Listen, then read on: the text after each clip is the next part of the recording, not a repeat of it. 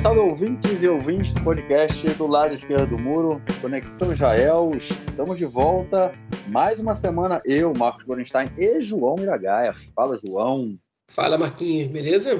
Uma boa, tranquilidade. A gente gravando aí na quinta-feira, tradicional, né? Mas um pouco mais cedo hoje, 9h25 da noite. É finzinho de Lago Baomer, né? A festa de Lago Baomer. É, bom, não posso, não posso falar comemorando, né? Mas lembrando aí um ano daquela tragédia que aconteceu no Monte Meron, né? Comentamos isso no podcast há um ano atrás. É, uma, é, é, é um local onde está o túmulo né, do, do Rabino Shimon Bar Yochai, e na época, no, na festividade de, de Lag Baomer, é, centenas de milhares de ultra-ortodoxos vão até o, o túmulo é, para fazer pedidos, enfim, para celebrar lá. E ano passado houve uma confusão enorme, empurra, empurra, é, enfim, confusão com milhares de pessoas em um lugar é, é, não tão grande, deixou aí dezenas de mortes, acho que foram 40 e poucos mortos. É, não foi aberta, né, João? Não foi aberta nenhuma investigação sobre o caso até agora, um ano depois. Não há culpados, só há mortos. Enfim, todo mundo fugiu. O então ministro da, da, da Justiça, né, não, ministro do Interior, né, que era o Amir Ohana, do, do Likud, fugiu, saiu fora. O Derry, que era o ministro das religiões, também saiu fora. Tipo, todo mundo fugiu da responsabilidade, nada foi feito. E a gente tem um ano dessa tragédia e nenhuma investigação, nenhum culpado foi achado por, por conta disso. Bom, vamos então passar para o nosso próximo bloco para tratarmos de questão da política interna israelense essa semana. Bom, gente, é, na verdade é mais um bloco sobre justiça e, e sociedade, política a gente vai falar no próximo bloco, mas acaba estando tudo envolvido, né? até porque quando a gente fala de justiça no último período, a gente tem falado de quem? De quem? Dele mesmo. Nosso ex-primeiro-ministro, líder da oposição, Benjamin Netanyahu, continua o julgamento dele, né? Está é, tá sendo acusado em três casos, né? Os ouvintes que nos acompanham sabem disso. E nessas últimas semanas a gente teve aí o depoimento do Filber, do Shlomo Filber, que é, era muito próximo do Netanyahu e ele acabou aceitando, ah, fazendo um acordo né, com, com o Estado é, de para ser uma tipo uma premiação, uma delação premiada, né, uma testemunha do Estado. Se enrolou, se enrolou, se enrolou. Né? Nas últimas semanas a gente comentou isso, que ele vinha dando só informações para a polícia durante a investigação e agora no julgamento ele fala coisas opostas ao que ele tinha passado para a polícia. Enfim, a confusão total. A promotoria decidiu mudar aí um detalhe da acusação, né? E agora a defesa do Netanyahu declarou por fim, enfim, o fim do julgamento. Ô, João, como é, como é que isso pode acontecer, cara? Defesa declara o fim, é isso aí, cara? Mas isso é uma estratégia política, né? A gente sabe disso. O que aconteceu foi o seguinte, vou explicar minhas curtas para os ouvintes. É, enfim, o depoimento do Filber, como a gente tem comentado aqui, ele tem sido muito contraditório com o depoimento que ele deu para a polícia na fase de investigação. É, enfim, e, e, não tem como ele não ter mentido em algum dos casos. Ou ele mente para a justiça, no caso, para o juiz, ou, de, ou, ele mentiu para a polícia. E, e, isso é muito grave, porque, enfim, ele pode agora, ele, ele que é delator premiado, se ele mentiu na investigação, então é, ele, ele pode perder o status de delator premiado. E se ele está mentindo agora no julgamento, ele pode ser preso por isso, né? É, enfim, então é uma situação que é complicada para ele, okay?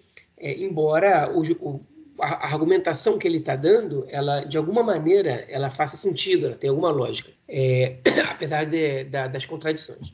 É, mas entre as é, entre as declarações que ele deu, polêmicas, digamos assim, ou contraditórias, okay? É, a procuradoria ela percebeu é, um deslize que eles deram provavelmente, okay? e com esse deslize eles disseram que o Filber ele teria se reunido com o, o diretor da da Bezek do site Walla, né, que é a mesma, mesma mesmo, mesmo grupo. conglomerado, é o mesmo grupo, mesmo conglomerado é, de, enfim, de empresas relacionadas às comunicações, após a sua nomeação como diretor-geral do Ministério das Comunicações. Eles pediram para consertar essa, enfim, essa, essa é, classificação, né, essa, enfim, essa acusação, para que ele se reuniu, para que ele teria se reunido com o diretor é, enfim, da Bezek, do Ala, é, após o Netanyahu é, resolver indicá-lo, que sai de um terreno da objetividade, ou seja, não é quando ele foi indicado, e sim quando o Netanyahu decidiu indicá-lo. O que é, de alguma maneira, problemático para a acusação, porque você tem que provar que naquele momento o Netanyahu teria decidido indicá-lo. Né? Não é impossível, mas é problemático. É, mas de forma alguma isso derruba a acusação. Né? Isso não é, não vai ser por isso que a acusação vai cair. Okay? Agora, qualquer problema na acusação, qualquer falha, qualquer, qualquer é, contradição, é, é, explorada pela defesa como, enfim, como tentativa de manipulação, como, como como uma, como uma acusação que não tem precedente, que não, tem, que não, que não, que não se sustenta, etc, etc, etc. Então, é nisso que Netanyahu está apostando. Obviamente que a acusação ela não se baseia em uma só testemunha, ela tem muitas testemunhas, tem outras evidências que estão sendo trabalhadas e que estão sendo é, levantadas, que aí ajuda a defesa, mas não decide nada, ainda tem um longo tempo aí para esse julgamento ainda percorrer. Pois é, né? A gente vai vendo essas estratégias, essas coisas todas acontecendo, e eu fico me perguntando: será que a gente vai realmente conseguir ver o Netanyahu aí pagando por algum dos seus times, caso ele seja culpado, né? E essa também é uma das questões aí do julgamento. Bom, vamos então à nossa próxima notícia do bloco, que é sobre a polícia, que pediu para o procurador-geral do Estado é, abrir uma, uma investigação criminal contra os dois deputados da lista unificada o deputado Armatib, por ter aí ajudado um, um, um, suspeito a fugir, né? e o deputado Ofer Kassif, que agrediu um policial em uma manifestação na semana passada. É, a, acho que foi no episódio retrasado, né? cheguei a comentar é, do, de uma região na Cisjordânia, no sul da Cisjordânia, é, chamado Mata, é, Massa Feriata, né? que foi decidido, a, desde o início da década de 80, o exército queria declarar aquela região como uma região é, militar, né, uma região de treinamento, e aí os moradores da região, junto com instituições de direitos humanos israelenses, entraram na justiça, no Supremo Tribunal, para que não fosse, né, aquela região não fosse tor se tornada ali é, região de treinamento do Exército, e quase mais de 40 anos depois, o Supremo Tribunal decidiu, no último dia, foi no dia de é, é, é a passagem do Yom Ha'atzmaut, né, do dia da independência, o Supremo decidiu, não, foi na verdade do dia da, no final do, do dia de Omas e Carol para o dia de independência, né, aquele finalzinho ali de quarta para quinta, né, que foi há duas semanas atrás, o Supremo Tribunal decidiu que aquela região ali é, deveria se tornar uma região é, de treinamento do Exército e mais de, ou seja, todo mundo que mora ali, né, deveria ser, é, deve sair de suas casas em algum momento. E então, cerca de 1.100 palestinos então, parte deles, né, já, já a, as casas já começaram a ser destruídas e outros tantos aí estão aí vivendo é, numa insegurança total por conta dessa, é, como, enfim, dessa possibilidade de ter os seus vilarejos destruídos para a região ser transformada numa região de tiro, é, de treinamento. Na semana passada, como eu falei, houve uma manifestação né, do, de movimentos de direitos humanos, é, movimentos civis né, da, da sociedade civil de direitos humanos aqui de Israel. O deputado Ofer Kassif foi né? E quando ele foi impedido de entrar com carro numa determinada região, perto, né, de onde estava a manifestação, é, ele começou a discutir com o policial e acabou dando um tapa na cabeça do policial. A cena é grotesca, é, mas enfim. E agora ele é pedido aí pelo, foi condenado, né, por todo mundo e agora é pedido aí para que seja aberta a investigação é, contra eles. Será que acontece, cara? Pois é, depende da Yomashit, né, da Gali Baravmiara, que foi eleita para esse, esse cargo em fevereiro, né, que é nova no cargo, a gente exatamente não sabe como ela se comporta nesses casos, decidir se vai, vai permitir que a polícia investigue os parlamentares ou não. É, o Ofer Kassif, o vídeo é muito claro, a gente vê ele acertando, vê ele acertando um golpe no policial.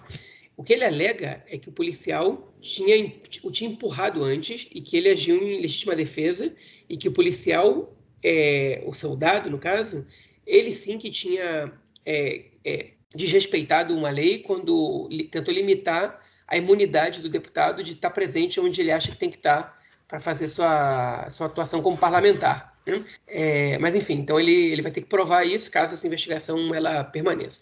No caso do Ahmed Tibi, ele também tem um vídeo e o vídeo também é meio bizarro é, a polícia está tentando encontrar um suspeito e ele, e ele para na frente da polícia e não deixa a polícia passar. E o argumento do Tibia, é, enfim, deputado da lista unificada, os dois deputados da lista unificada, mas o Tibia é do partido TAL e o Alfred do partido Hadash, né, são dois é, partidos da, são, que compõem a, essa coligação de partidos, é, e o, o, argumento do Tibia é patético. Né? Ele diz o seguinte: não, mas a polícia já tinha pego esse cara, ele já tinha fugido. Quando eu estava lá, a polícia tenta pegar ele de novo. E consegue. Ele consegue fugir de novo e eles pegam o cara pela terceira vez. Ele falou: Eu não tentei evitar nada. A polícia é que não conseguiu pegar ele. Agora, enfim, o fato do cara ter fugido não quer dizer que ele não tentou evitar.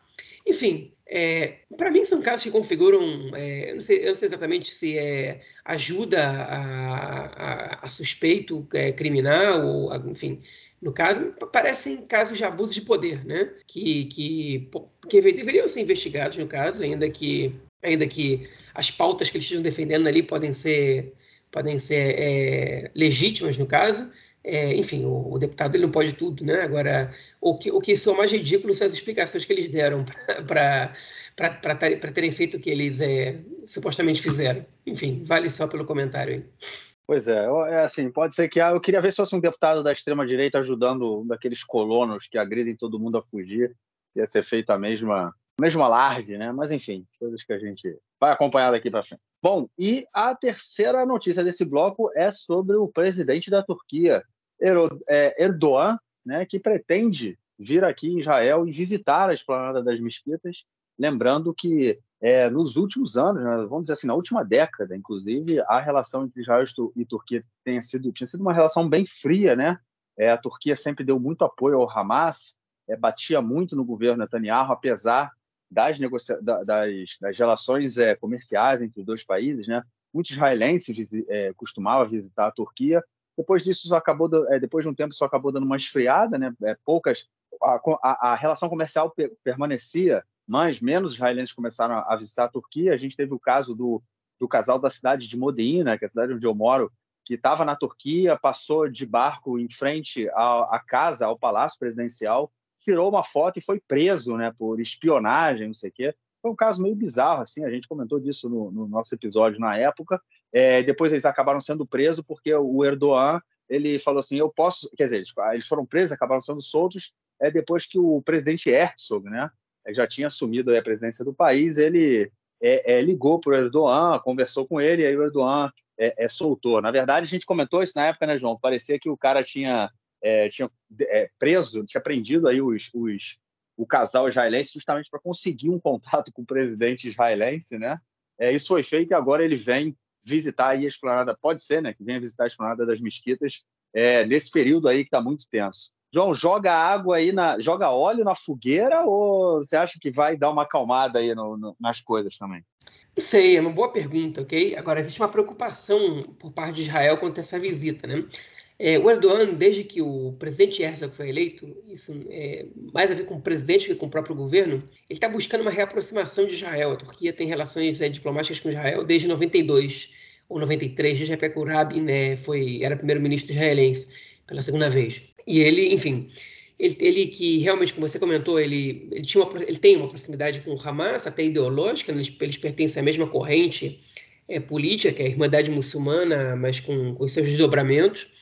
É, enfim, e ele, ele tem uma proximidade com o Hamas ideológica, mas ele é, mantém relações com Israel, diplomáticas, é, econômicas também, existe turismo, principalmente do lado israelense, e os dois países estavam afastados, com, gra com, graves crises diplomáticas, até que, de repente, do nada, com a seleção do Budi Herzog, ele começou a se aproximar com Israel, é, de Israel. É muito curiosa essa reaproximação. É, mas, enfim, eu não consigo entender exatamente por quê, porque justamente o Budi Herzog, por que está acontecendo agora. Mas está acontecendo, isso é um fato. O visitou a Turquia, foi muito bem recebido lá, e é, convidou o Erdogan para visitar Israel. É, enfim, e parece que ele vai vir quer ir para uma visita para o país ele quer visitar a esplanada das mesquitas. É, qual é a preocupação de Israel? O Erdogan, ele, ele aparentemente quer visitar a esplanada das mesquitas sem, é, é, enfim, sem a presença de forças israelenses no lugar. Okay? É, enfim, ele, ele, ele, afirma que a esplanada das mesquitas pertence à administração do Acre jordaniano, o que ele tem razão, esse é um acordo que Israel fez com a própria Jordânia, é, e que ele, na verdade, ele, ele tá, se suspeita que parte da visita dele seja denunciar é, as violações do acordo que Israel fez com a Jordânia quando forças israelenses é, é, enfim, estão presentes no local. Então ele quer fazer essa visita lá sem, é, sem forças israelenses. O que acontece é que se ele faz essa visita oficial nas Pradas Mesquitas sem forças israelenses, ele está, de alguma maneira, negando a soberania israelense sobre Jerusalém. Né? É, o, é mostrando, explanando para o mundo né? É, que Jerusalém Oriental, é, enfim, é, não é território soberano de Israel, o que vai, vai contra é, a própria lei israelense, que declarou soberania sobre Jerusalém.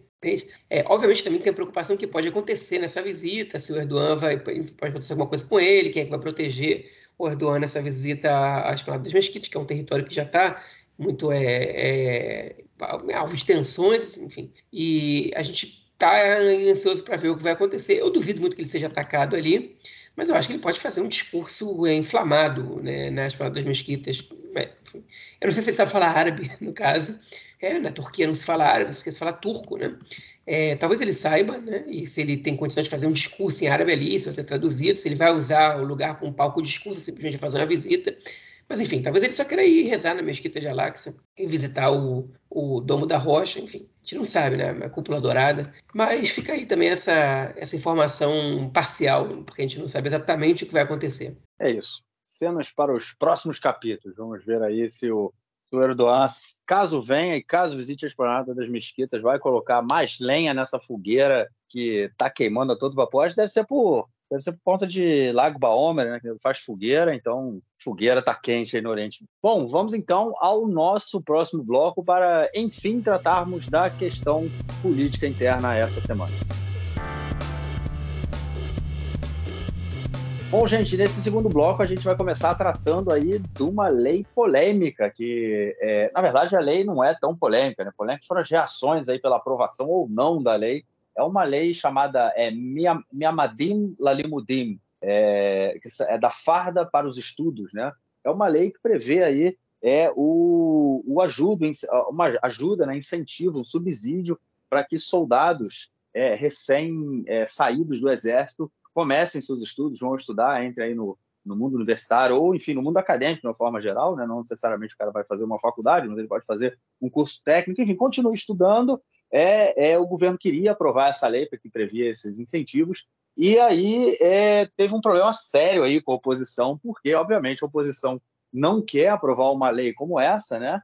É uma lei que dá direito, é uma lei muito popular, vamos dizer assim, é uma lei que vai fazer com que o governo ganhe pontos muito positivos, e aí o Likud não quer que essa lei seja aprovada. Isso porque eles não vão poder colher os louros, né? Eles querem a todo custo, a todo custo aí derrubar esse novo governo. Inclusive há novas notícias, a gente vai estar falando delas aí do, do, na próxima notícia, depois que ele terminar essa. E aí o Likud ele quer votar contra essa lei, está meio perdido. Tem deputados do Likud falando que não importa se o Likud falar que vai votar contra a lei, eles vão desobedecer a orientação do partido porque, afinal de contas, é, é, é para os grandes setores da sociedade israelense, o exército é sagrado e não tem como é, votar contra uma lei que ajuda aí os jovens, né, que doam quase três anos da sua vida, no caso de homens, e quase dois anos de sua vida, no caso de mulheres, ao serviço militar israelense. Ô, João, essa lei deixou o Likud aí meio de saia justa, né, cara? Não, foi uma armadilha que o governo apresentou para o Likud muito, muito é, é, positiva, na verdade, mas acho que nem o próprio governo achava que, que isso ia cair tão bem assim, né? Mas vamos ir para os bastidores dessa questão. O, o, a oposição ela colocou como prioridade número um derrubar o governo, okay? o que normalmente é, é, acontece com a oposição especialmente quando ela não quando ela não tem muito conteúdo e quando ela não quer ser programática e, mais ainda quando ela entende que o governo é fraco e que ele pode vir a cair né com enfim com, com por detalhes né, muitas vezes e o governo agora tem situação delicada a coalizão tem situação delicada e a oposição aproveita qualquer brecha para tentar derrubar o governo mas aqui esse tiro caiu pela culatra saiu pela culatra porque é, é uma lei que é muito popular entre principalmente os eleitores da, da direita ok que é você ajudar os combatentes, é você incentivar, dar um incentivo para, os jovens quererem ser combatentes, né? Eles estão três anos na, no exército, enfim, e dão, dão suas vidas para isso, abrem mão de parte importante da sua juventude, recebem um salário michuruca, para não dizer outra coisa. É, enfim, o mínimo que eles poderiam receber é um incentivo posterior para poder estudar, enfim, é, na universidade, uma vez que o ensino público aqui em Israel não é gratuito, embora ele não seja nenhum absurdo de caro, como é nos Estados Unidos, tem famílias que não podem pagar, e mesmo as que podem pagar, é, é pesado né, para o jovem sair de casa e, e, enfim, e morar em outro lugar, é, onde enfim, não tem universidade em qualquer esquina do país, é, e, e, tem que alugar um apartamento e trabalhar e ainda pagar os estudos, tudo muito pesado. Então, é nada mais justo que, enfim, que você incentivar as pessoas que dão a sua vida pelo Estado é, por um, por um é, com um pagamento, né, com a bolsa de estudos universitários. Okay?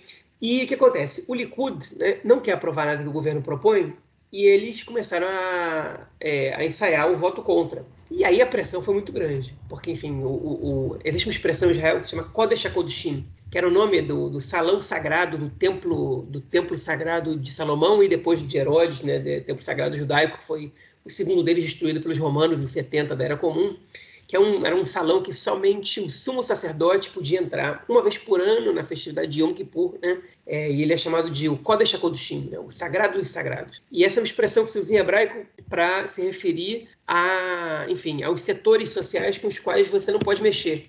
Por exemplo, é, o, o, os soldados, né? É, eles são Kodesh HaKodeshim da cidade israelense. Por exemplo, é, as Mishpahot Kulot, as famílias enlutadas, são famílias que perderam pessoas na, é, enfim, em guerras ou por terrorismo.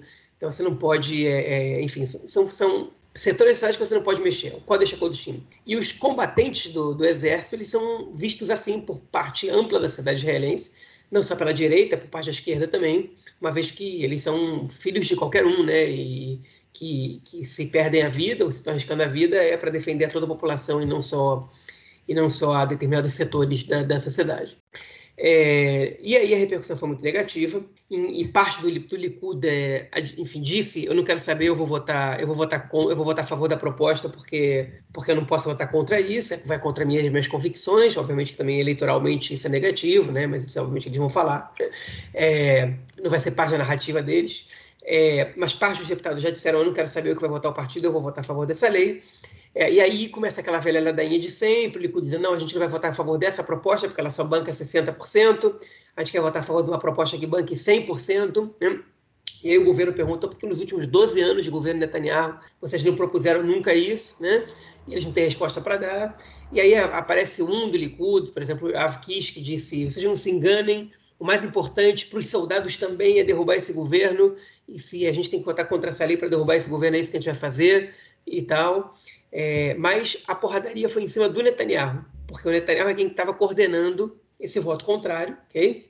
E aí, segundo é, uma reportagem que saiu é, no canal, no, no, site da Mako do canal 12, okay? escrita pelo jornalista Amit Segal, é, quem estava é, pressionando o Likud para votar contrária a essa proposta de lei são os líderes dos outros partidos de oposição, é, enfim, obviamente que a lista unificada não pressiona o Likud para nada, mas eles também vão votar contra essa lei, mas especificamente do sionismo religioso, do Smotrich, é, e dos partidos ultra-ortodoxos, dos da da Torá e do Shas. Eles estão pressionando o Likud a, a votar contra, contra essa, essa lei, ok?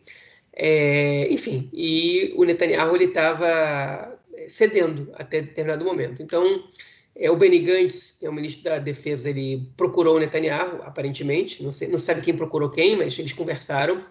É, e ele chamou o Netanyahu para dizer o seguinte: ó, vamos preparar então uma proposta conjunta para a gente não deixar essa lei cair por causa de politicagem. Tem, teve uma postura é, honesta, o Benny Gantz, nesse caso, né, de procurar o Netanyahu, que estava cedendo a, é, enfim, a pressão política, ou ele mesmo fazendo seu lobby político para poder enfim, para poder ter ganhos eleitorais enfim, em cima disso, que no fim das contas podia ser um tiro que ia sair pela culatra. Então, o papel ridículo e feio que o Likud estava fazendo foi salvo, aparentemente, pelo Benny Gantz. É, eu acredito que essa proposta ela vai à votação na semana que vem, se o governo não cair antes disso, que é o nosso próximo assunto, é, e ela vai acabar sendo aprovada se ela for à votação. É isso é o que resta a gente ver. Mas, enfim, é, é, impressionante como o, o, Likud perde o norte, né, quando, tentando derrubar esse governo a qualquer custo. Eles, eles votam contra as próprias convicções, não uma, não duas, não três, diversas vezes. Né?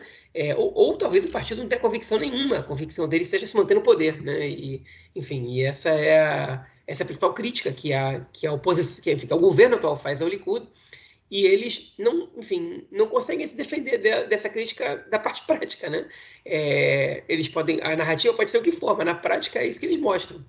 Pois é, né, cara? Foi o play aí que pegou realmente o, o Likud aí de, de calça curta, né? Ficou meio sem saber o que fazer, porque é isso, né? O, o setor, os, a, o, os soldados são, são muito é, é, né, é, é, muito, como você falou, né, o filho de qualquer um, então é uma, é uma questão muito central dentro da sociedade israelense e vai mostrar aí, no caso, vai, caso o Likud vote contra, né, é, sem sombra de dúvida, vai, vai ser explorado politicamente. Isso é, não, no, não nos resta dúvida. Então, ficou uma saia justa. Eu acho que o que você falou, cara, é, é central aí. Né? Tipo, o que, que o Likud perdeu? Perdeu completamente. É, bom, não, vou, não dá para falar republicanismo, né, no caso mais é, é, geral, quer dizer, dá para falar no caso mais geral, dá para falar no caso específico, que Israel não é uma república, né? Mas, enfim, é, mas perdeu toda essa questão aí de você é, é, votar é, também pelo bem né, de determinados setores, caso é, é, da sociedade, caso você tenha essa proximidade ideológica, única e exclusivamente é, porque para você não,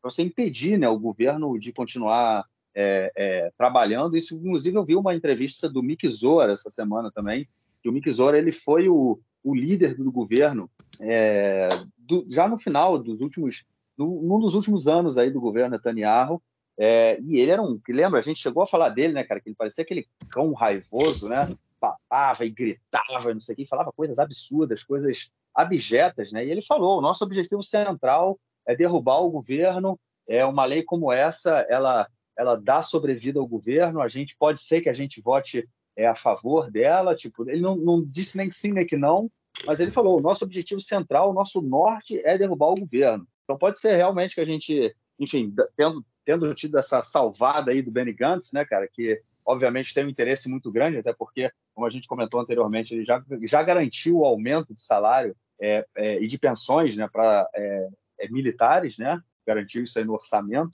do, do, governo, e agora ele dá também uma nova, uma nova, um novo gás aí, né, para setores mais subalternos né, das Forças Armadas. Bom, é, vamos então à nossa próxima notícia do bloco, que é a notícia do dia, né, João? É quinta-feira, acho que é bom, quase uma break news, então a gente pode dizer assim. É, comentamos, enfim, vamos fazer aquela recapitulação muito rápida.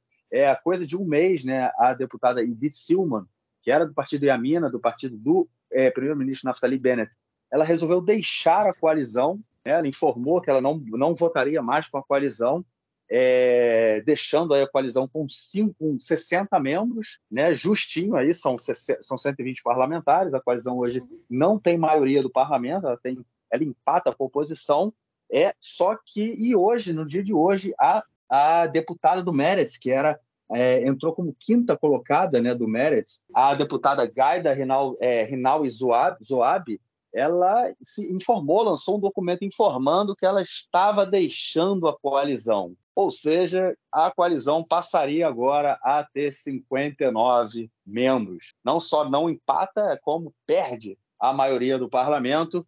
É, o rebu está causado. É, a direção do Meretz foi correndo para a casa dela. Ela mora no norte do país, na Galileia.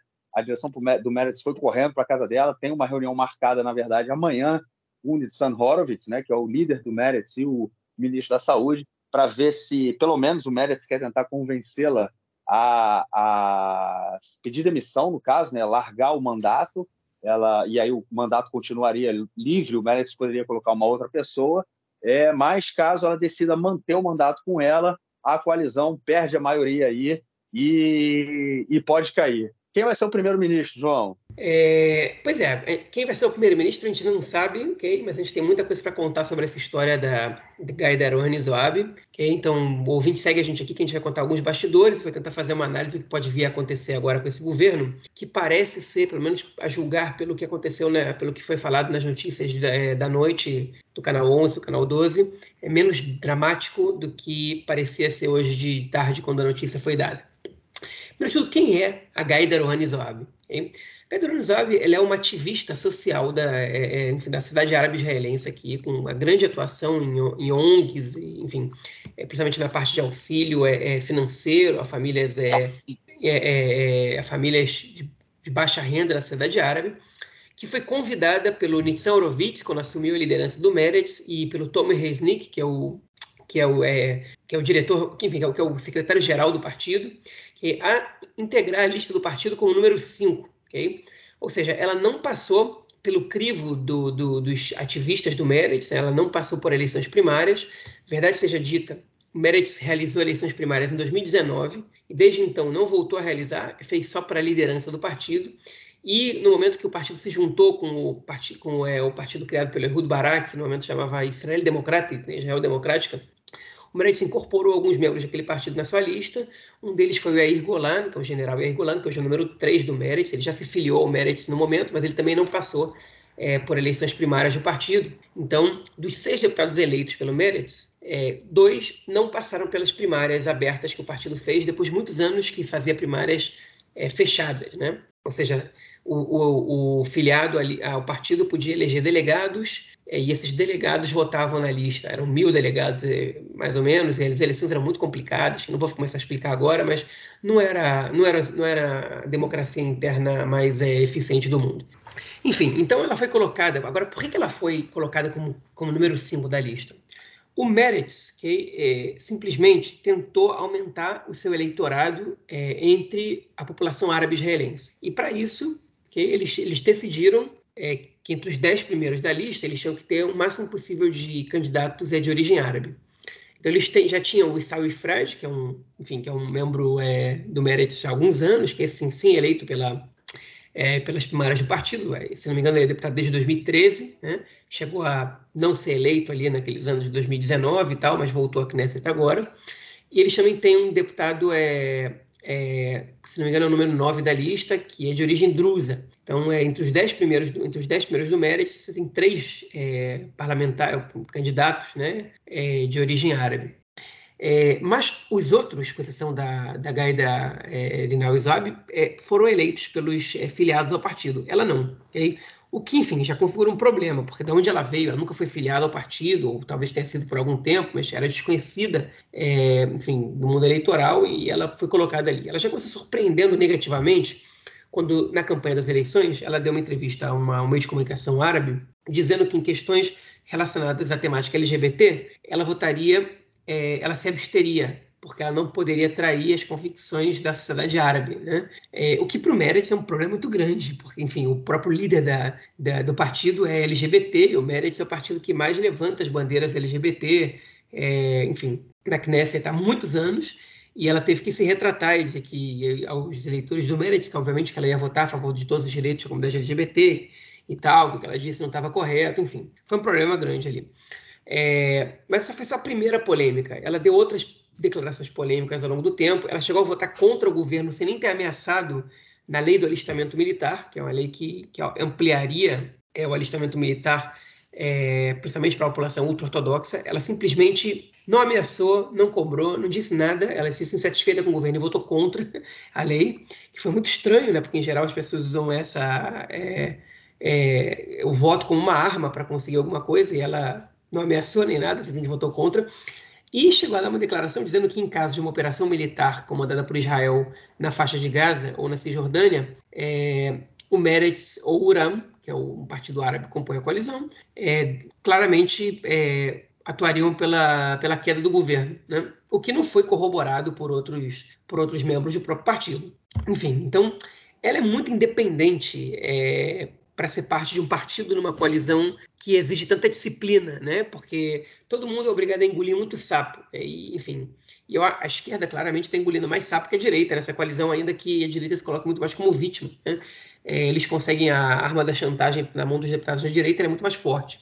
É, e, a, enfim, a, a Zoab, eu não, eu não tiro a razão, ela escreveu uma carta dizendo que ela não podia aceitar mais o que está acontecendo, o tamanho da violência que o, que o exército de Israel está lidando com a população árabe palestina, e que tem construção de assentamentos, e que Ramadã foi muito violento, muito sangrento, e agora a gota d'água foi que o ministro é, da Segurança Pública, Omer Barlev, ele liberou a Marcha das Bandeiras, a que vai acontecer no dia de Jerusalém, daqui a não sei quanto tempo, mas falta pouco, né, que passe é, em frente... no próximo domingo. No próximo domingo já, em frente ao portão de Damasco, em Jerusalém, na cidade velha de Jerusalém, enfim, é, que para que o ouvinte que não se lembra, foi basicamente nesse evento que é com essa mesma marcha que o Hamas, é, já no momento de tensão, muito parecido com o que está acontecendo esse ano, talvez um pouco mais no ano passado, que o Hamas decidiu lançar foguetes contra Jerusalém e que iniciou a última guerra que a gente teve na faixa de Gaza. Né?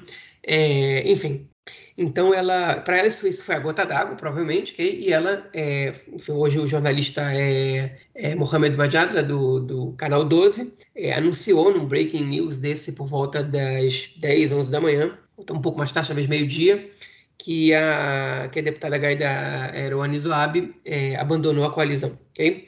Enfim, e aí, ela, nesse, nessa brincadeira, como o Marquinhos falou, o Nixon Horowitz, o líder do partido, e o Isai Freid, outro membro árabe que também faz parte do governo é, do Meretz, estavam indo em direção a ela para conversar, ou seja, eles sabiam que aconteceu alguma crise. A carta que ela enviou, é, abandonando a coalizão, ela enviou ao Naftali Bennett e ao Yair Lapid, ela não enviou a ninguém do Meretz. Ela saiu da casa dela e, e, cancelou a reunião com eles. Esses caras já estavam a caminho da casa dela. Ela, ela foi embora, ela sabe se lá para onde, e cancelou a reunião. Okay?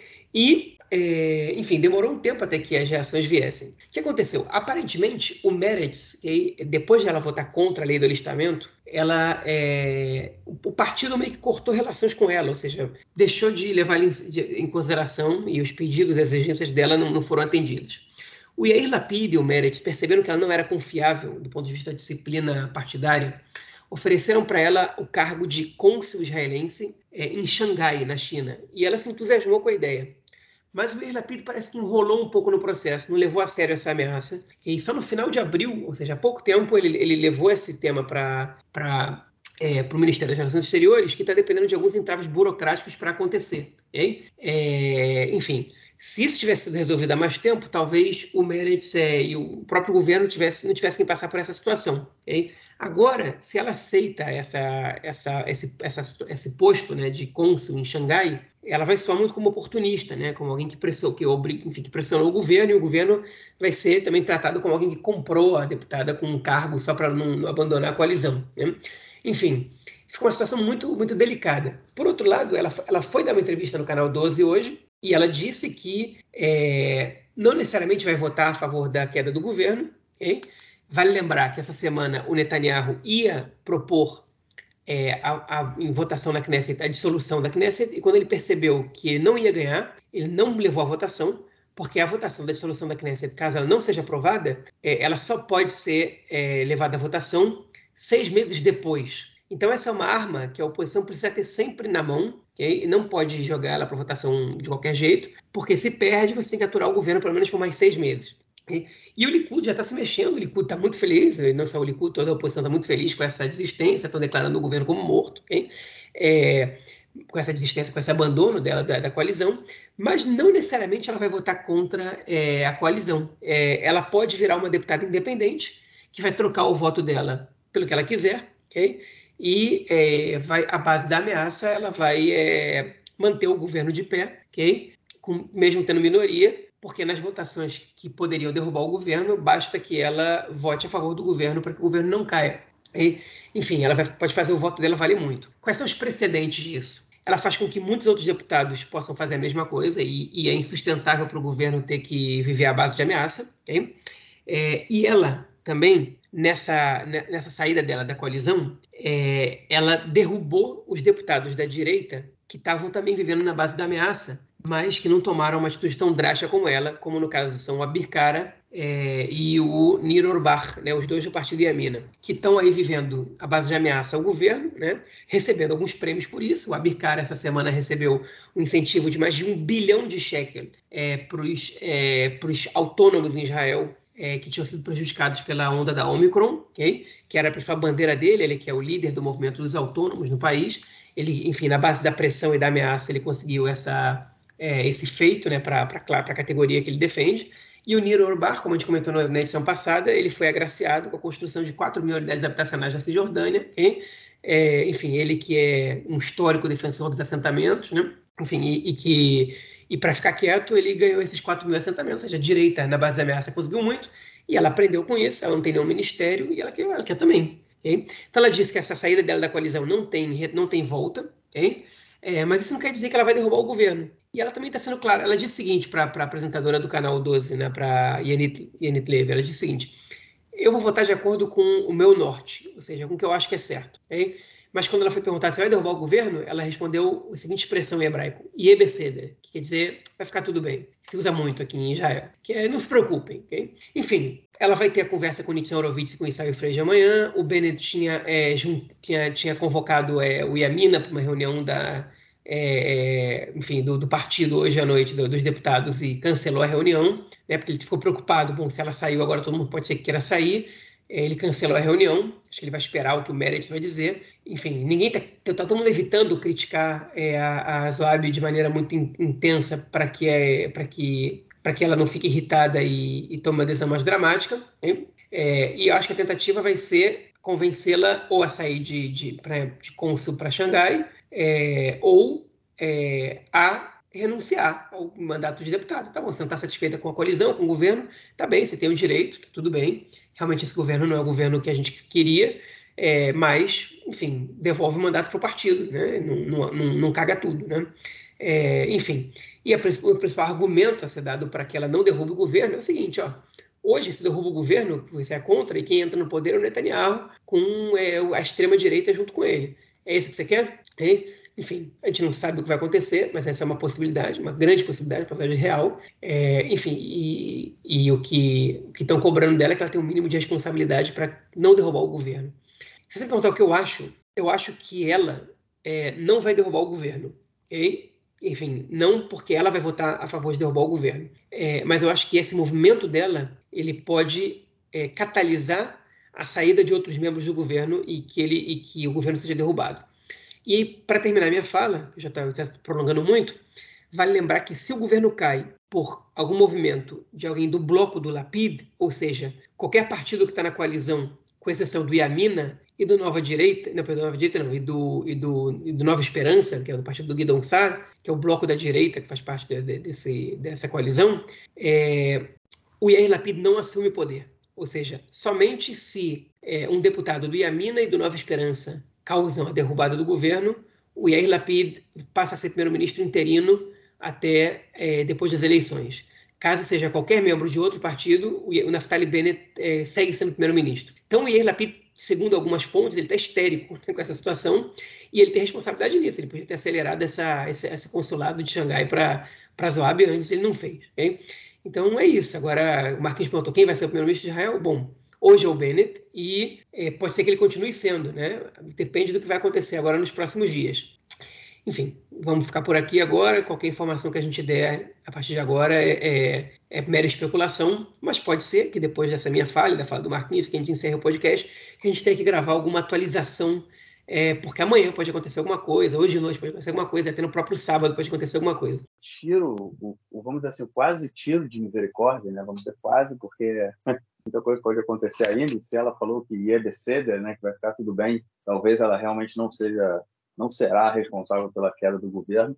Mas o interessante é que esse quase tiro de misericórdia veio de onde menos se esperava, né? A gente falava muito aí do Iamina, há rumores que há setor, a, a Elia Chaquet e outros setores, né, do Iamina continuam negociando com o Likud, né? Uma possível deserção é, em algum momento. É, e o Likud continua tentando a todo custo trazer pelo menos mais um ou dois deputados aí da, da direita que continuam no governo para tentar derrubar, né? Ou seja, é possível que isso aconteça. E aí vem aí o e gente, de onde se menos espera, vem essa essa decisão da deputada do Meretz de, de jogar tudo pro alto. Bom, vamos ver, vamos ver o que vem pela frente, vamos ver como vai ser essa conversa do, do Nitzan Horowitz com ela, né? E a gente, sem sombra de dúvida, trará novas notícias no próximo episódio. É bom, vamos então ao nosso terceiro bloco, onde teremos uma convidada super especial para comentar com a gente as transformações nas provas de Bagruyot, que são provas que os jovens é, do que estão terminando aí o ensino médio têm que, têm que fazer aqui em Israel. Bom, ouvintes, e nesse nosso terceiro bloco nós temos uma convidada super especial, Renata Kibrit, que é, mora aqui em Israel, ela é professora da rede de ensino público aqui de Israel, tem mestrado em políticas públicas é, de educação na, é, pela Universidade de Tel Aviv, e ela está com a gente para comentar a, uma mudança que tem sido feito, é, que, que, tá, que foi proposta né, e pode acontecer é, nas Bagruyot, que são provas que os, é, os estudantes israelenses fazem quando estão é, terminando o, vamos dizer assim, eu, bom, eu, tô, eu sou meio velho, então na verdade eu não acompanhei a, a mudança no ensino do Brasil. Eu sou da época que a gente falava de é, segundo grau, né? É ensino é o, médio. ensino, ensino médio. médio. exatamente. Pois é. Claro, o pessoal terminando o ensino médio faz é, as bagruyot, né? Que são essas provas e estão sendo propostas aí novas mudanças que têm sido muito comentadas e têm assustado parte é, da sociedade israelense. Bom, Renata, é, seja bem-vinda. É, e é, só queria começar perguntando a você para explicar um pouquinho sobre o que são essas provas, né, essas bagruyot que os estudantes fazem, é, e depois entra aí nos comentários que você tem a fazer sobre essa mudança. Claro. É, o ensino médio daqui de Israel, segundo grau, depende da época que você cresceu no Brasil, ele realmente é é um conceito difícil do brasileiro entender, porque no Brasil nós estudamos nós estudamos um monte de matérias, é, todo mundo estuda as matérias naquele mesmo nível e depois a gente sai com um diploma de segundo grau normal e todo mundo esse diploma, né? Ele é, ele tipo garante que a gente completou é, 12 anos de ensino, mas depois todo mundo presta vestibular e a nota do vestibular, na verdade, é o que ajuda a gente a entrar nas faculdades e seguir o nosso ensino acadêmico. Aqui em Israel, o colegial ele funciona um pouco diferente. É, existem matérias obrigatórias e níveis de estudo de matérias. Então, como, como que o ensino é formado. Ele pega as matérias obrigatórias, ele dá a opção dos alunos de fazerem né, cinco. É, me ajuda aí com a tradução de RDA, cinco cursos. Unidades? É, assim, é, cinco, cinco, unidades é, do curso, sendo que cinco é o mais difícil, mais avançado, o mais completo, é, e os quanto, quantas unidades de estudo de uma matéria eles consigam fazer. Então, tem as unidades das matérias obrigatórias e algumas matérias opcionais, sendo que no total o aluno tem que fazer X horas de, de ensino, tantas RDOT, e claro que no fim das contas, ele sai com uma média de, de notas, onde cada IRDA, há alguns anos atrás, cada IRDA, cada unidade de uma matéria tinha uma prova final. Então, no final das contas, o aluno que fazia de matemática, vamos dizer assim, ele fazia ao longo de dois anos ou um ano, depende quando ele começa a, a fazer o, as unidades dessa matéria, ele completa o ensino dessas unidades, ele passa nas provas e daí ele sai com uma média de matemática das cinco unidades. No fim das contas, é, o aluno, ao longo do colegial, tem que fazer várias provas ao término de cada uma dessas unidades. Essas provas elas são gerenciadas pelo Ministério da, é, da Educação. É, e foi, foi visto ao longo dos anos que um aluno de colegial israelense, no fim das contas, ele tinha que é, ele tinha que saber muitas coisas de cor, ele tinha que estudar muito. A forma do ensino era uma forma muito frontal, quase que não desenvolvia é, outras é, como que como que eu posso colocar essa palavra outras habilidades do aluno que não fosse realmente a, a memória a capacidade dele de saber coisas de cor é, então ao longo dos anos já fazem mais ou menos uns 10, 12 anos que o Ministério da Educação de Israel está tentando mudar é, a forma de como os alunos passam pelo processo do colegial pelas Bagruyot. É, começou com, com o ministro da Educação, com Shai Peron, é, que foi ministro há mais ou menos uns 13 anos, se eu não me engano. Pouco menos, é... foi em 2013, 2014. É, tá certo, então? Sim, ele, foi, ele, ele foi em 2013. Aí... Em 2013. Então, há nove anos. Há nove anos, ele tentou introduzir uma reforma, mas ele não ficou tempo suficiente no governo para que a reforma que ele quisesse introduzir é, fosse realmente é, aplicada no sistema de ensino, mas ele começou realmente a colocar uma ideia de que os alunos do colegial, em vez de fazer provas, eles fariam trabalhos, é, tipos de trabalhos diferentes, trabalhos de projetos, é, que contasse como como os pontos dessas provas que eles faziam para para encerrar essas unidades de ensino de matérias diferentes. Então, ele começou a introduzir essa ideia, não foi aplicada totalmente, e eu acho uma vontade, uma é, volta dessa reforma e, e ver como que ela vai ser aplicada agora.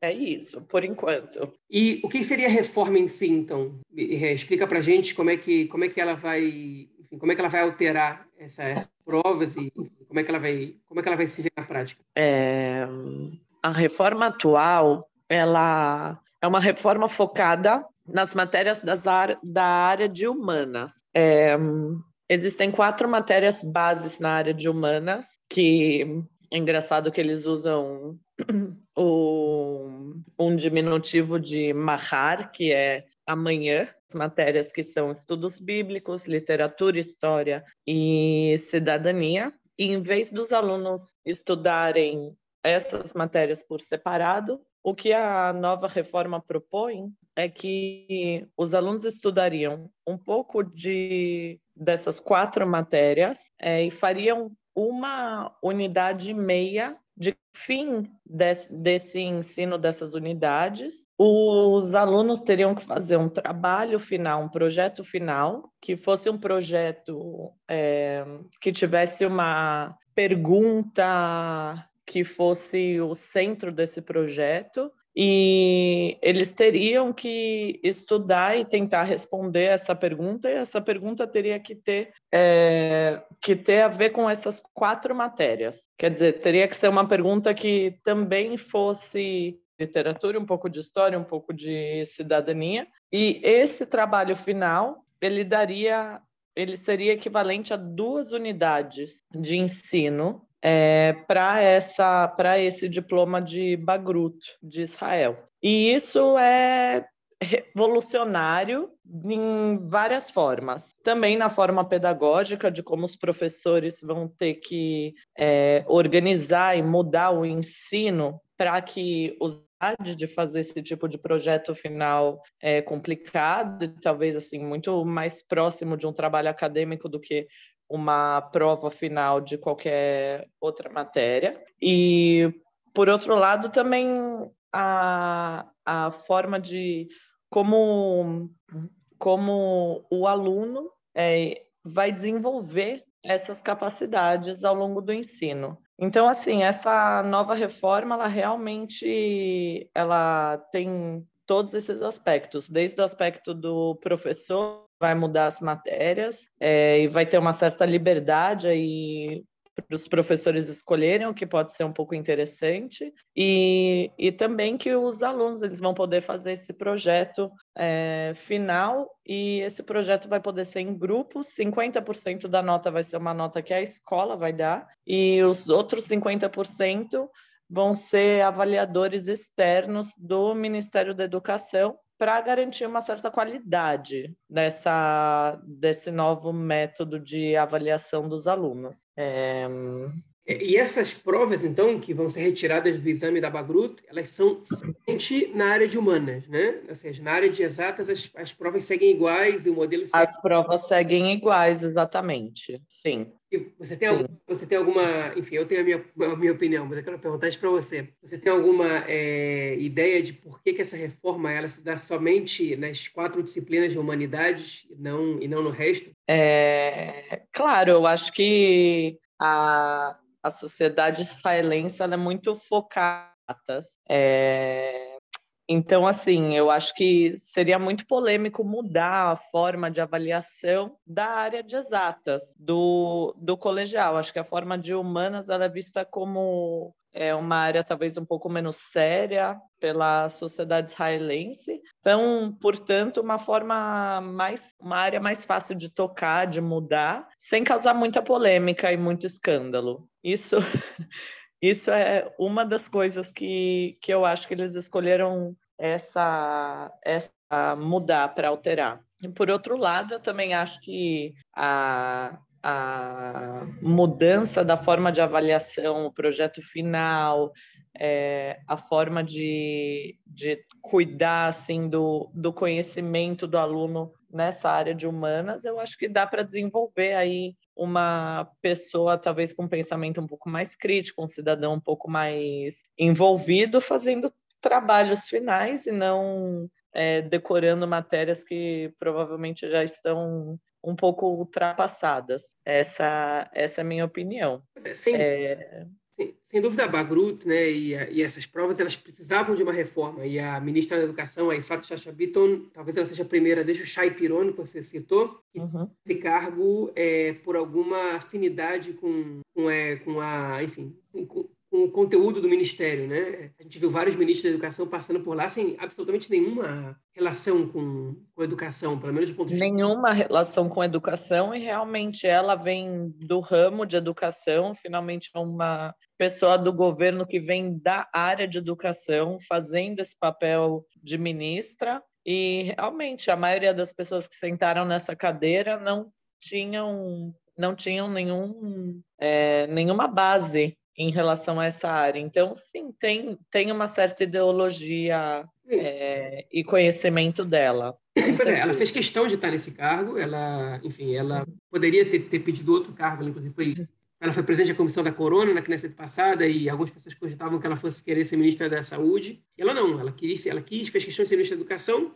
Enfim, para lembrar, não sei se, se o ouvinte lembra, mas o último ministro da Educação foi o Av Galant, que é um general que tratava a educação como se fosse, como se fosse o exército. É, enfim, antes dele a gente teve é, o Rafi Pérez, que era um membro da um rabino, um rabino do exército também, é, que era do Partido da Casa Judaica. Enfim, o Naftali Bennett, que hoje é primeiro-ministro, foi ministro da Educação também, que recebeu como prêmio de consolação por não ter recebido a pasta que ele queria, que era a defesa no momento. Enfim, várias pessoas pegaram esses cargos sem, sem é, sem projeto nem nada, e ela, ela chegou, ela pegou o, ministério, ela assumiu o ministério com um projeto. É a segunda, na verdade, nos últimos é, oito anos, né? desde o Chay Pirone, realmente, que alguém assume, querendo assumir esse ministério e querendo fazer alguma coisa. É, enfim, a mudança que ela está propondo, é, eu te perguntei de propósito isso, de, de, de, por que, que não vai ter essa prova para as exatas.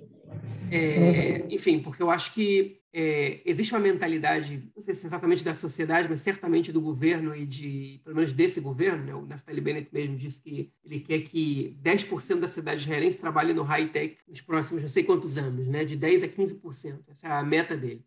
É, e ele quer investir nas exatas. Okay? E, enfim, ele, então ele, ele quer que, as, que, que, os alunos eles focalizem, que eles estudem cada vez mais as disciplinas exatas, porque em inglês também, porque a inglês é a única disciplina que não é da parte de exatas ou biomédicas e que a prova segue na Bagrut, normal, como antes, porque não à toa são disciplinas que você, é, enfim, são conteúdos que você precisa para se inserir na, é, enfim, na indústria do high-tech, né, da alta tecnologia.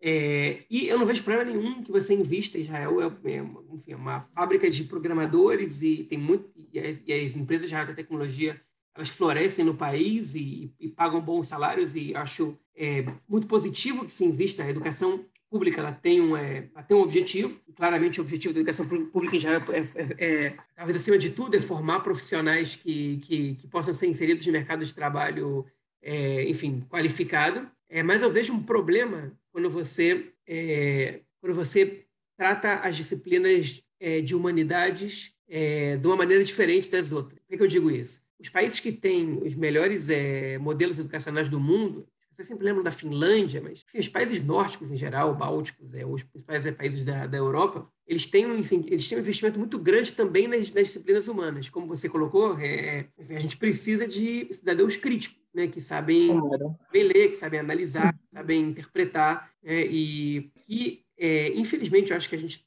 vivencia um pouco aqui nessa, nessa, nessas mudanças propostas é, é, que, enfim, a gente já sabe que os, os empregos para profissionais de disciplinas humanas eles pagam menos que as disciplinas exatas, né? É, e se você não obriga, pelo menos no, no, no ensino médio, as pessoas a ou não valoriza, né? É, elas a estudarem é, é, da mesma, da mesma, pelo menos no mesmo nível, disciplinas humanas que as exatas, você tende a é, enfim, a, a, desestimular os alunos a se fortalecerem nessas disciplinas. Então, eu sou a favor de uma reforma do modelo educacional israelense, ampla, inclusive, né? É, enfim, eu estou para escrever há vários anos um artigo sobre como é o ensino de história em Israel. Eu acho lamentável quanto a história geral é ignorada, exceto para os alunos que optam por estar na Bagrut, né? por, por, escolher estudar história na Bagrut, porque pessoas que escolhem, que, que optam por por estudar história, elas têm conhecimento do, de, de, história geral. Quem, quem não opta, lamentavelmente, você tem buracos né, no ensino de história, na, na, na, linha do tempo, nos quais você não aprende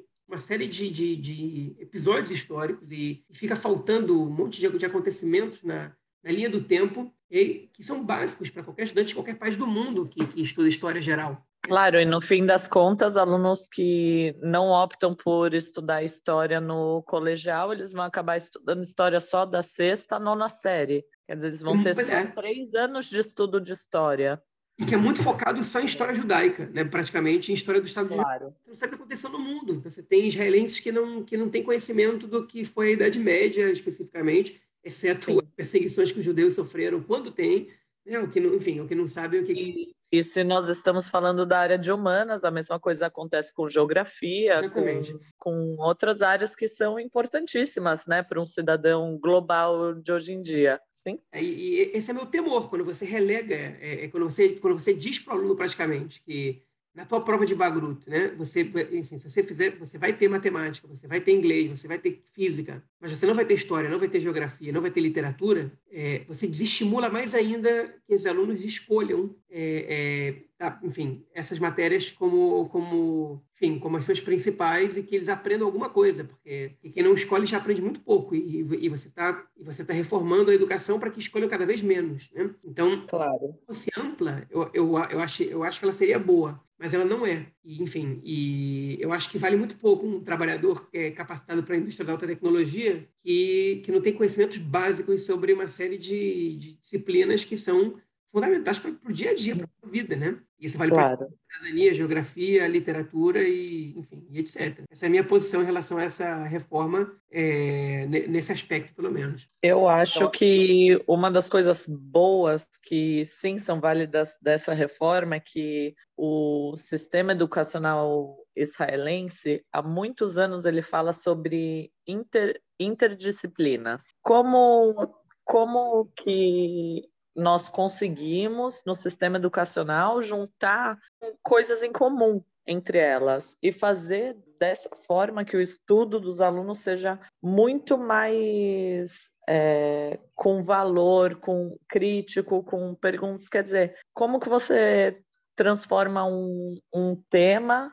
em, com uma visão muito mais holística em relação a ele. E a única coisa realmente que eu vejo como como professor aqui de Israel, é, ao longo desses anos que o sistema tenta é, transformar disciplinas em interdisciplinas ou multidisciplinas, de, de essa nova reforma da Bagrut, ela realmente tem uma capacidade de fazer isso através desse projeto final, como eu expliquei. Quer dizer, você tem um projeto final que vale duas, duas unidades e através desse projeto final, você tem que dar uma misturada de todas essas disciplinas e ver a área de humanas como uma área só, muito mais aberta, e isso é uma forma de você aplicar é, esse conceito de interdisciplina, que é o que o Ministério tem, vem tentado fazer de diferentes formas. Eu sou professora do, é, de sexta série do ensino fundamental aqui, e eu vejo isso há muitos, muitos anos tentando ser implementado no ensino fundamental e não tendo sucesso nisso. Então, eu acho que, que dessa forma, talvez começando pelos colegiais, é, nós consigamos ver essa mudança é, desde, o colegi desde o ensino fundamental até o colegial daqui a alguns anos. Isso pode ser muito a educação do israelense. Eu acho que para além de tudo isso que vocês colocaram, né, nessa questão de você, de uma certa forma, né, por um lado, é, como você, Renata, colocou, né, que essa interdisciplinaridade, né, ela pode fazer com que os alunos é, é, construam, façam um trabalho final aí um pouco mais é, rebuscado, né? busquem é, fontes que liguem diversas disciplinas. Eu acho que esse esse outro lado, né, que faz com que é, as disciplinas humanas, principalmente a, a, questão de história e de cidadania, que são tão importantes, né? Eu acho que é muito complicado a gente é, é, deixar de discutir isso ou, ou, ou deixar em segundo plano, né? tirar um pouco do peso disso para querer transformar e dar um, dar uma, um peso muito maior à questão das, das, é, é, das disciplinas mais técnicas, vamos dizer assim, né? até a formação futura de novos professores nessas áreas, né? na área de história, na área de humanas, como você falou de uma forma geral, geografia. É, as pessoas não se desestimulam, né? Hoje a gente já tem uma dificuldade muito grande nisso, porque, enfim, como em qualquer lugar do mundo, né, a, a, a, os, os, professores né, não, não têm a, a não, não, são, vamos dizer, como é que chama? É, é, é, marihim, como é que chama isso? É, não são, é, não é avaliados, mas não apreciados, não são apreciados. Exatamente isso. Essa apreciação, essa valorização do professor, né, acontece aqui também. Né, eu acho que é, uma coisa, é, um, é um fenômeno mundial, a gente pode dizer assim. Né, a, a profissão de professor ela é muito é, precarizada é, e eu acho que esse esse movimento ele pode estimular ainda mais, né? essa precarização, fazendo com que no futuro a gente tenha cada vez menos oferta de pessoas que se, se, se identificam com, com esse tipo, com essa, com essa área de educação, né? Até porque, no caso, a pessoa vai até se identificar, mas ela não vai seguir isso como carreira por conta dessa dificuldade. E aí a gente lembra também, eu acho que é, é bem interessante também do sistema educacional, mas aí a gente já falando um pouco também do universitário, que muitas muitas profissões que você faz, né, você acaba é, fazendo dois, é, é, é dois em paralelo, né? É, eu conheço pessoas que estudaram é, comunicação e ciência política, engenharia, de, engenharia de computação e criminologia e sociologia. Criminologia e sociologia aqui em Israel são duas disciplinas que andam bem juntas, o que também é muito interessante. Mas, enfim, isso é coisa para outra discussão. então, você tem essa, essa questão em que muita gente, por exemplo, como essa, essas pessoas que vão estudar é, tecnologia e fazem um segundo, uma segunda faculdade na área de humanas, mas o foco delas, no caso dessa segunda faculdade, é um foco somente de interesse. O cara tem um interesse, ele gosta de estudar aquilo, mas não é que aquilo vai ser aprovativo, vamos dizer assim. Não dá o, não dá o devido é, é, ênfase, não dá a devida ênfase né, nesse estudo, até porque não é o plano, né? O plano é, ser, é realmente que seja uma faculdade secundária, que ele, seja, ele se forme, no caso, engenharia da, da, da, é, da computação, e a segunda faculdade dele, né, é, ele tenha essa uma formação de história, uma formação secundária, o que acaba desvalorizando ainda mais e precarizando, né, e dificultando também que novos jovens cheguem, cheguem a essas posições. O que se a gente for pensar numa numa é, é, numa roda, né, que vai vai ali rodando o tempo todo, a gente pode pode em algum momento, né, ter mais dificuldade de conseguir professores nessas áreas. E a reforma, é importante a gente dizer isso, ela ainda não foi, é, ainda não foi a votação né, na, no, enfim, no, no gabinete entre os ministros, porque ela prevê possivelmente é, alguma alteração na parte dos salários e o sindicato dos professores tem que autorizar é, qualquer mudança que tem, eles têm que aprovar isso. Hein? O sindicato não tem autoridade para vetar mudanças de conteúdo, para influenciar na, na reforma em si, embora obviamente eles tenham opinião sobre isso e a gente ainda não viu claramente porque a reforma ainda não foi ainda não chegou no gabinete para ser votada pelos ministros antes de Knesset, é, mas é, a reforma em si, se ela tocar nos salários, aí sim o sindicato tem, é, tem capacidade de opinião. E, e, vale lembrar que nesse momento o sindicato dos professores está travando uma batalha com o Ministério da Educação e com o próprio governo é, pelo aumento dos seus salários, né, como você comentou do, do trabalho precarizado dos professores, e é, o, que, o, que, possivelmente vai acontecer, é, e o que se espera que aconteça como mínimo é que os professores do ensino é, fundamental, no que seria um ensino fundamental no Brasil, eles tenham pelo menos salário equiparado aos professores do que hoje são o ensino fundamental mais velho, né, que são as Hativot aqui em Israel, e o ensino médio. É, isso é o que está em discussão agora nos espessores é, e que, enfim, que, que, pode vir a acontecer. Espero que, no mínimo, isso aconteça. É, só queria complementar com essa informação. E aproveito agora para agradecer a Renata pela participação, muito legal, muito boa. A gente também... Obrigada pelo convite. Volte sempre. Obrigadão, Renata. Sempre convidadíssima, sempre querendo participar, né? Só entrar em contato também. Obrigada, queridos. Quando então, tiver valeu. alguma coisa para para acrescentar. Na área de educação Tem, você tipo, volta. O que eu não sei se é interessante ou não, mas realmente a gente não falou da área dos professores em relação a essa reforma. É, mas tipo a questão dos professores é, terem tipo três escolhas de caminhos de como eles gostariam de ensinar esses cursos que é interessante o que o João falou tipo em relação à, à influência assim acho que talvez é, para o público saber também que tipo os professores eles precisam passar por cursos em qualquer reforma eles precisam aprender as novas técnicas as novas é, tipo para que eles consigam realmente atingir o objetivo. E, tudo isso é são horas pagas né horas que têm que ser pagas. Então por isso que qualquer reforma é, ainda mais desse, desse tamanho tipo acaba botando botando em risco os, os contratos salariais. Exatamente. Bom, Renato, então também gostaria de te agradecer mais uma vez aí pela sua participação. Obrigadão. E se você sempre que tiver é, vontade aí de conversar com a gente, algum assunto na área de educação que você acha que é, é importante que as pessoas entendam e escutem, é, é só entrar em contato e as portas estarão sempre abertas para você. Obrigadão, a gente, a gente vai te convidar quando tiver outra coisa. é verdade. Obrigado, o Rafa, o Rafa, nosso comentarista de ecologia, você vai ser agora. Nossa comentarista de educação. Tá ótimo, perfeito. Foi bom, foi bom que eu estudei aí, aprendi uma coisa nova, tá ótimo. É, legal. Obrigadão então, Renata. Valeu, pessoal. Boa noite para vocês. Bom, vamos então ao nosso próximo bloco para ouvirmos o comentário do camarada Nelson Burg. Manda aí, Nelson.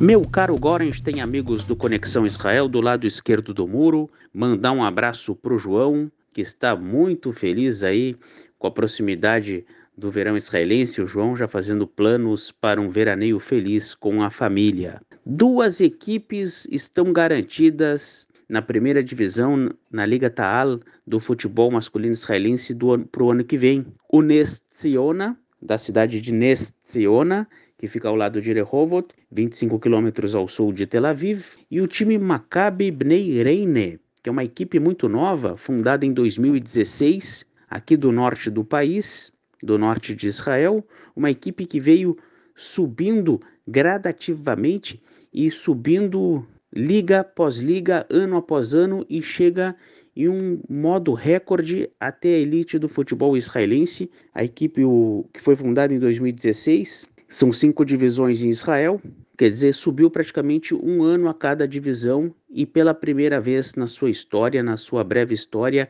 chega à elite do futebol.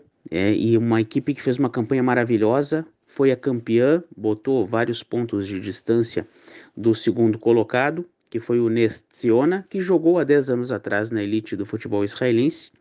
E o Nestiona chegou na frente pelos critérios do Farkassem, que é um time árabe aqui de Israel, um time muito forte, um time que também vem subindo gradativamente através de empresários locais que têm injetado grana na, na equipe, traz, tem trazido muitos bons jogadores, pessoal lá de Kfar Mas fica aí o Maccabi Bnei Reine, né? A novidade para o ano que vem, ao lado do Nestiona, que volta depois de mais de 10 anos, 10, 12 anos fora da elite.